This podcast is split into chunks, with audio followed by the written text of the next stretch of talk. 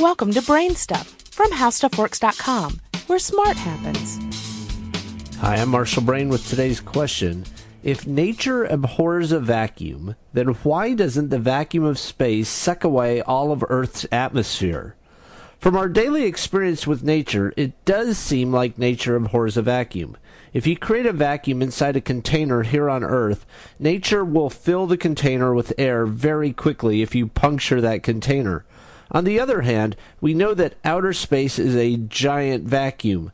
Outer space is infinitely larger than Earth, so 99.99999% of our universe is a vacuum. Based on this, it might be better to say that nature loves a vacuum. So why doesn't the vacuum of outer space suck away our atmosphere? Say you're standing on Earth holding a glass bottle. If you attach the bottle to a vacuum pump, pump out all the air, and then seal the bottle, the bottle contains a vacuum. If you put a hole in the bottle, air rushes in.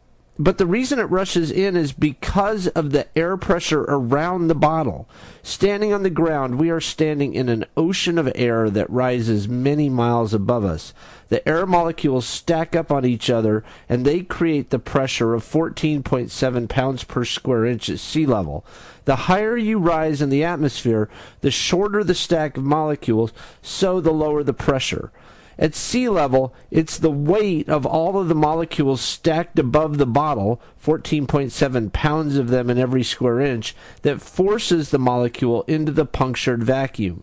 If you were to travel in a rocket to the edge of the atmosphere, you would find that there is no air pressure. Instead, individual air molecules are zipping around in the vacuum of space. The molecules can zip anywhere they like, but they tend to zip toward the Earth because the Earth's gravity acts on them just like it acts on anything else with mass. The reason the vacuum of space doesn't attract the molecules is because there is no suction to the vacuum of space. There's no air pressure forcing things into that vacuum. All there is in space is molecules traveling through the vacuum. You can see that there's no danger of the vacuum sucking our atmosphere away, but it turns out that there is another force that could strip away the atmosphere. That force is called solar wind. Fortunately, the atmosphere is protected from the solar wind by the Earth's magnetic field. Do you have any ideas or suggestions for this podcast? If so, please send me an email at podcast at howstuffworks.com. For more on this and thousands of other topics, go to HowStuffWorks.com.